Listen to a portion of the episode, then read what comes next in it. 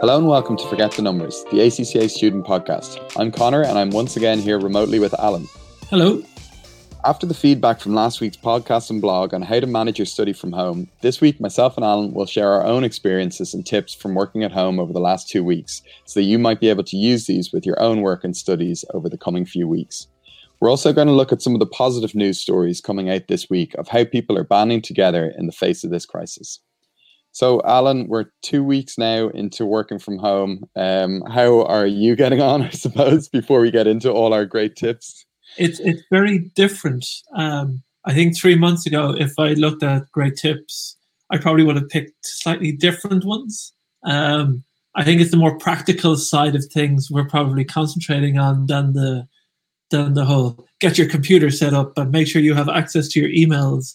I think that's all a given, but I think it's the is the practicalities of actually operating from home and getting into a routine, I think is the tougher part rather than kind of getting all your tech set up and getting all your connectivity and all that type of stuff is probably um, the given and nearly the lead because that can be done very quickly. It's it's how to operate in it is the hard part, I think. Yeah, I think it's it's one of the rare occasions that we fully have to practice what we preach, where we can't often with study even you know we can give the the best advice, but this is a situation where we're daily having to to live in our own um you know working from home and make sure our productivity is up to scratch and and uh, I suppose really do have to um because we're experiencing it fully it, it is really about finding those those things that actually work and make it um make it work for you but I suppose it's something I've certainly found that um your approach my approach has changed from those first couple of days to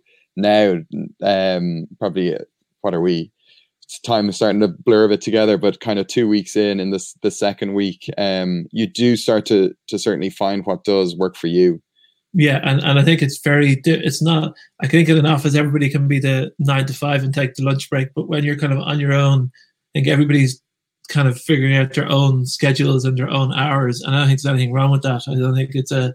I don't think you should be afraid to say oh, I don't, I start earlier than I usually would, or I start a bit later in the morning for different reasons. I think it's a, it's getting your schedule right is the most important things, and people will work around that now as well. Yeah, and I think, um, and talking to lots of different people within our own office, it's obviously different depending on the living arrangements for each person. I know that you have kids, so certainly that can, no matter um, the best intentions of your your productivity, can be interrupted. It adds a different dimension. I would agree. Yeah, yeah. Whereas I just have one housemate that I need to, to keep a handle on. Yeah, to avoid.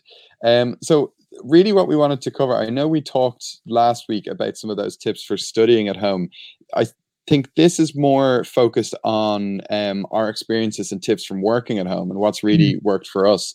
And I think, you know, what we talk about now can obviously be applied for other people who are working from home and might be able to help them in what can be quite a strange adjustment if you're if you've never done it before um, but also i think you know all of these tips are still um, very relevant for for anyone trying to study as well um, and i think it's about you know reflecting on, on these things in terms of your own situation and how it can maybe help you be be more efficient in your house so I am going to start with my my first one, and again, this this might be something that's easier for me given um, I don't have kids running around the house, but it's maintaining regular hours, and I think um, this is something.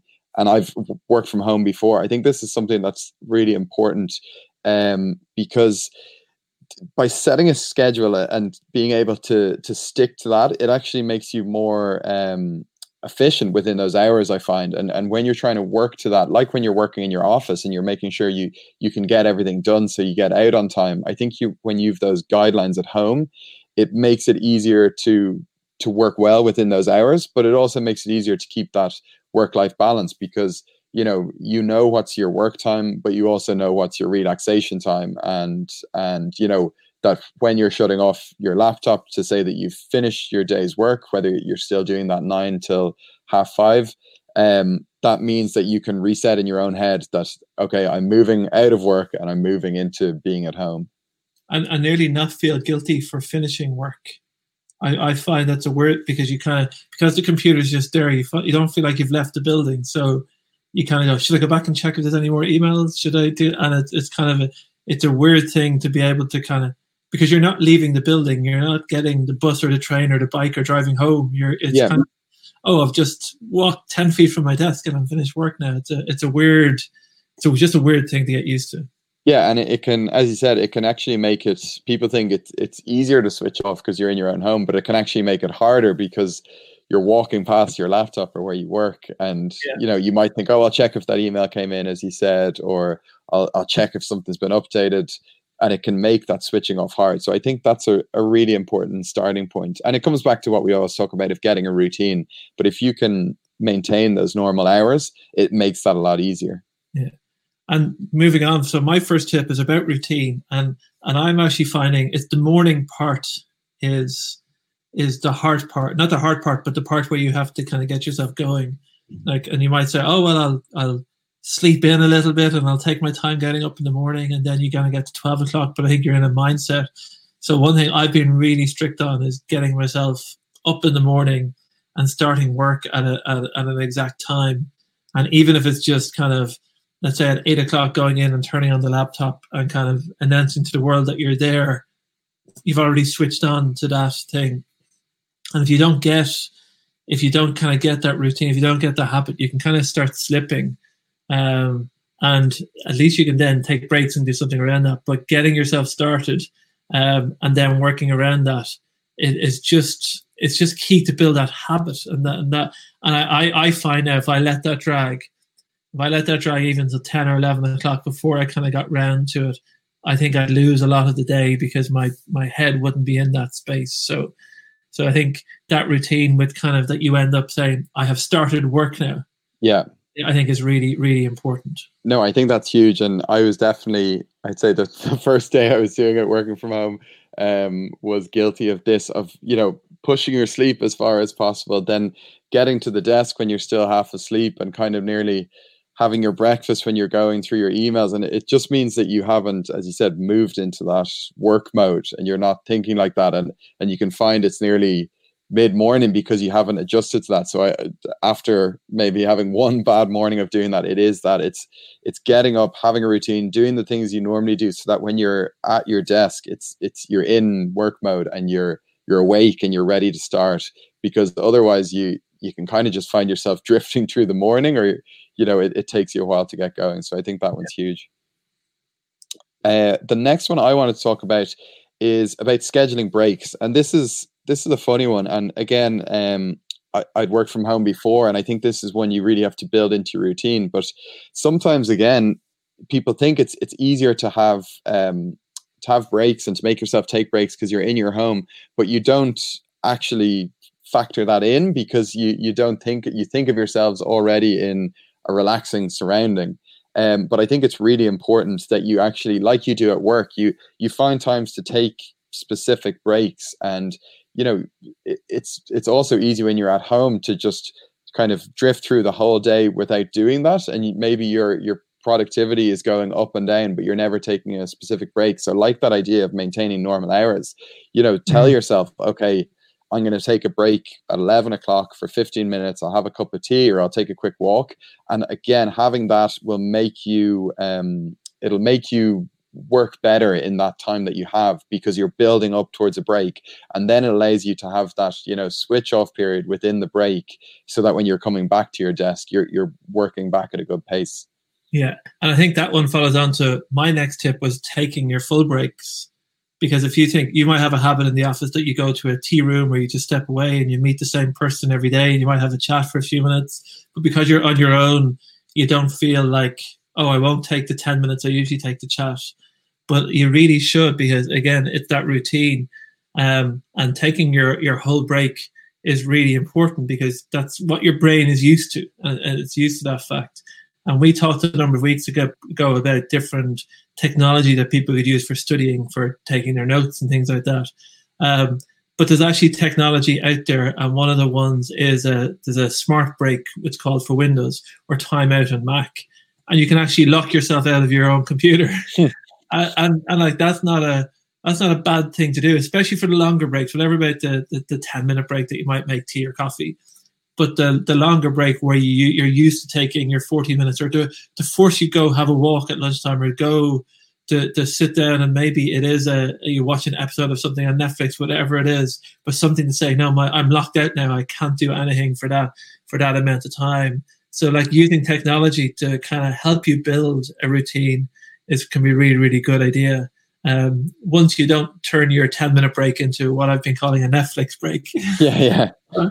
So, the, there's only 10 minutes left of the show and you yeah, every every break isn't somewhere between 45 and 60 minutes long. yeah yeah exactly. just time for one um, episode and to see what happens at the beginning of the next one uh, which is always the hard one. I, nobody wants to leave no, nobody wants to leave a cliffhanger when you can know you can just Netflix right there in front of you yeah. in five seconds then you, you'll know what happened. But I do think kind of take absolutely scheduling those breaks as you said but taking them properly and fully. And if you do need technology to kind of make sure that you're doing that for yourself, use it because there's plenty out there. Yeah, and I, I think the other side of that is, um, you know, and we always talk about it in a study context that you can't work for eight hours straight. You can't study and you know your brain to be functioning as normal for that amount of time. You do need to have breaks, and it's the same with working. And sometimes it can be easier in an office when you're with other people because you might go for a chat or you have a meeting and it breaks things up. So it's it's really important you you still consider the need to to turn your brain off for a bit, do something different, and come back to work to help you stay productive. Um, my next one again kind of follows on from that. It's just about getting away, um, not only from your desk, but trying to get outside, get out of your house. And I know people will be listening in different places and there might be different restrictions at the moment, but you know, wherever you can and wherever possible, I think just you know, I always find, and particularly the last two weeks, I find it amazing how much you can clear your head even by just getting outside and taking a 15, 20 minute walk. Um, I particularly find it if I've been working from home all day that as soon as, you know, that, that day ends, and as we said, maintain your normal working hours as soon as I, I'm finished work for the day, just trying to get outside. And it just allows you to, you know, that bit of fresh air and a bit of a walk around, it kind of just resets you. And I think that's that's really important if you've been indoors all day and then you're you're inevitably going to be going back home and and um, having your dinner and staying indoors. So trying to to get out where you can, I think, just makes a, a huge difference for your head. And as you said, even there's areas that are might be more restricted, and think we're all getting more restricted quicker and quicker. Um, but even kind of sitting, opening a window and looking out and looking at the world go by, just to change that focus, just that you're not thinking about the last email you wrote or the meeting you've just been to. Um, it's just find a way to it's finding a way to leave home and maybe as I said that leaving home could be sticking your head out a window but you should find your way to leave home as best as you can within the restrictions um, yeah but i agree with you i think it's a like I have my reward at the end of the day, whether it's going for a run or going for a walk. Um, but it is that that kind of that's what gets you through the day because you kind of well, if I finish this task or if I finish these meetings, I, I this is what I get, and it, it just keeps that. There's an element of motivation as well for it.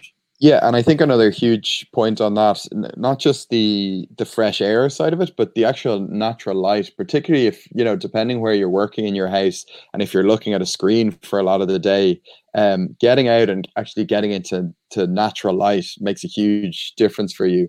Um, and again, it is just a, a break from from looking at screens because a lot of people might go from looking at their laptop to looking at the TV. So getting out in that natural light, I think, makes a huge difference to you. Yeah. The next one, then, and it's easier said than done, and it's a it's it's a great in theory, which is keep a dedicated office space. I don't think any of us are in the position to kind of build a little um, hut out the back of our houses that is our own office space. But I think there is um, wisdom in it, and a dedicated office space might be the fact that during the day you use your kitchen table. I think that's what you're doing, Connor. During the day you use your kitchen table and uh, you set up your office but do it in such a way that you pack up your office at the end of the day. It's also a good way of leaving work if you if you actually pack it up and then you turn it back into a kitchen table. That it yeah. that it's not just leaving everything there. That that you kind of have to switch around, especially like if you're especially if you're studying as well. It should be a case of don't work, don't study over your work stuff or around your work stuff. Kind of change it. Take away your work stuff as much as you can and replace it with your study um, and have that break in between. But so keeping maybe it's not keeping the office space, but it's certainly keeping that when you're working, keep as much of a feel of an office as it is. But when you're not working or studying, remove that as much as you can, and that closing down the laptop, hiding it under the table, putting in a bag on, and, and putting it away. It doesn't really matter what you do, but make it a workspace when you're working and then change it around. And again, I know people have different workspaces and they have different restrictions on on what space they have, but I think everybody can can change that around a little bit. And as I said, you do that in your kitchen on a daily basis. Yeah. Um, the next one I want to talk about is again hugely important, and it's something about work that people often forget. But that's the the social element of it, and how you know socializing with your colleagues talking to different people throughout the day how important that is to all of us um, it's obviously an interesting time again at the moment with most people trying to engage in kind of a physical social distance but what we always talk about and often on this podcast is you know the world has never been more socially connected digitally and and how many um, resources are available to to maintain that. And i think it's it's really important if you're working at the moment to try keep that social aspect up with your colleagues. Um you know not you don't all need to have a, a podcast where you talk to each other but even for yourself and myself we we'd have calls throughout the day uh, video calls. So you're still getting to see someone you're still talking through and it's it's bringing that social element of your work home with you so that you can you can maintain that. Um, and i think you know d- don't don't forget the importance of that of talking to people throughout the day um, and how that you know that can help. And that also helps motivate you when you're talking to other people when you're brainstorming or you're setting out plans. It, it just makes a huge difference to keeping your your spirits up and I know we talk every morning or most mornings, and it's a, because we do it relatively early. It's kind of I know I have to be up and about. I know I have to be kind of have to be thinking in a work mode because we're going yeah. to talk about it and, and to talk about what we're going to do for the rest of the day. And, and I guess with each other, we're nearly somewhat motivating each other because we know we have a call and we know we're going to be not explaining our day, but certainly talking about what's in the plan. And and also by talking together, we might come up with new things that we didn't think we were doing or they might be more interesting. So if you if you kind of don't socialize at all, if you keep everything yourself, you'll kind of you'll get into a, a, a routine. And, and like we've talked about the things like the coronavirus at the beginning, we've talked about sports events, and that's that social part is vitally important. It's Netflix not, recommendations, the works. but it's kind of that's what the, it's yeah. that it's that old fashioned office people gathering around the water cooler to have a, a chat it's it's really that social element. Yeah. That part that could really hurt now if you lose that social element. And I think technology helps that. And I people will say it's not the same, I don't bother, but my kids have been on the phone every few days to their grandparents and there's video calls and they're chatting away and they're getting used to it and the chats are getting longer because they're all getting more comfortable doing it. Yeah. I think that socialization um, as the restrictions grow is really, really important and keeping that socialization with people studying um, getting into study groups or with people in work is is hugely important. And I think that, and it ties back to what we talked about um, about breaks at the start and how you you take them in an office because you know people sometimes nearly feel guilty when they they call someone um, you know have a video call with someone from work thinking oh it has to be straight into um, talking about work whereas if you think of you know any meeting you have or when you come in in the morning or when you're making a cup of tea and you talk to a colleague the amount of other things that you talk about. Certainly you know if, if you're having um, a meeting in your office you're getting to talk to other people. So i think trying to bring that that social element when you're talking with other people and making sure that you, you're not just communicating over email but sometimes you are trying to have a catch-up call um, and you know bring that that either face to face or or talking to people um, home with you as much as possible. I think that that makes a huge difference to keeping everyone's spirits up. Yeah and I think the final one, Dan, and, and again, so we talked about socializing with, with colleagues, but the final one is the more formal meetings. And, and I think um, people are, I found that the meetings are probably slightly shorter than they would be in, in person because I think there's more natural conversation in person than there would be um, on calls. But then you might argue maybe you're getting to the point more in these meetings, and maybe they're better meetings. Um, but I think it's it's taking part and it's you kind of have to make an extra effort to, to show everybody you're taking part in a meeting when it's online rather than just kind of sitting in the room because sometimes you can sit in the room and people are saying, "Oh, Alan was there because he was sitting in the room. I mightn't have contributed." But you have to let people know you're there. You have to kind of announce yourself and say, and maybe you don't play a role in the meeting. You don't have to ask a question for the sake of it, but letting people know that you've made the effort to join the meeting and letting people know that like if they need your help, you can be there and saying thanks everybody. And I think some people would say if there's a meeting that you can attend that you're not necessarily invited to, but it is kind of an open invitation. Again, there's a social part, but just to be part of that whole thing. Um, but but go to meetings, be part of the company because um, the company can move on pretty fast. And if you're not keeping in touch, especially at times like these, you might kind of miss out on being involved in some new interesting pro- um, opportunities that are coming up in this situation that nobody ever saw possible. So keep keep involving yourself and keep keep letting people know that you're an active member of the workforce. I think is the most important thing. Don't forget to follow us on Facebook and Instagram for extra content, important news, live streams, study tips, and much more. So, what we wanted to do for our news story segment now, because obviously, as I'm sure you're all aware, most of the news is uh, consumed with with stories and updates around coronavirus. But we wanted to focus on uh, some of the good stories and the the positive stories about you know innovation and people pulling together um, in the face of this crisis. So, we have a few kind of brief ones I just wanted to talk about um, that I thought were were not just great to see, but but kind of um, uplifting and, and showing how people can work together. The first one um, was to do with Glastonbury Festival. Um, and I thought this was again showing an, an interesting link between different industries. Obviously, this is a, um, a huge music festival, one of the biggest in the world, that has recently had to cancel. But what they were able to do was donate um, a huge amount of medical supplies um, to the healthcare industry. So this is thousands of liters of hand sanitizer. They've a huge amount of gloves and face masks that they would have had for volunteers at the festival that they're now being able to give um, to the emergency services. And these would have been stockpiled by the festival organizers before all this broke out. But they've um, been able to donate this in, in support of, of the healthcare as they try to address this issue. Yeah, like that's great that that companies are not just thinking, oh well, the festival's cancelled and I can't be any use at all. They've been kind of very um, socially aware of their situation, and it's great that they can say, "Well, we're not. We're, I'm not worried about next year's festival. That yeah. next year, that's a long way off." And that that companies are really saying, "How can I? What can I do now? What can I do that's very different?" And I think that's that's a fantastic um, thing that they've done. Yeah, and I think following on from that, um, there is another company again which we've talked about bef- before, which is um, Louis Vuitton or the the holding company. I think it's LVMH. But what they have done, they're obviously a, a luxury goods company. They produce high end perfumes, but they've converted their perfume factories now into um, hand sanitizer facilities uh, where they're and this has happened extremely fast practically overnight but they're now producing hand sanitizer for french hospitals and public health facilities. And again, this is all for free.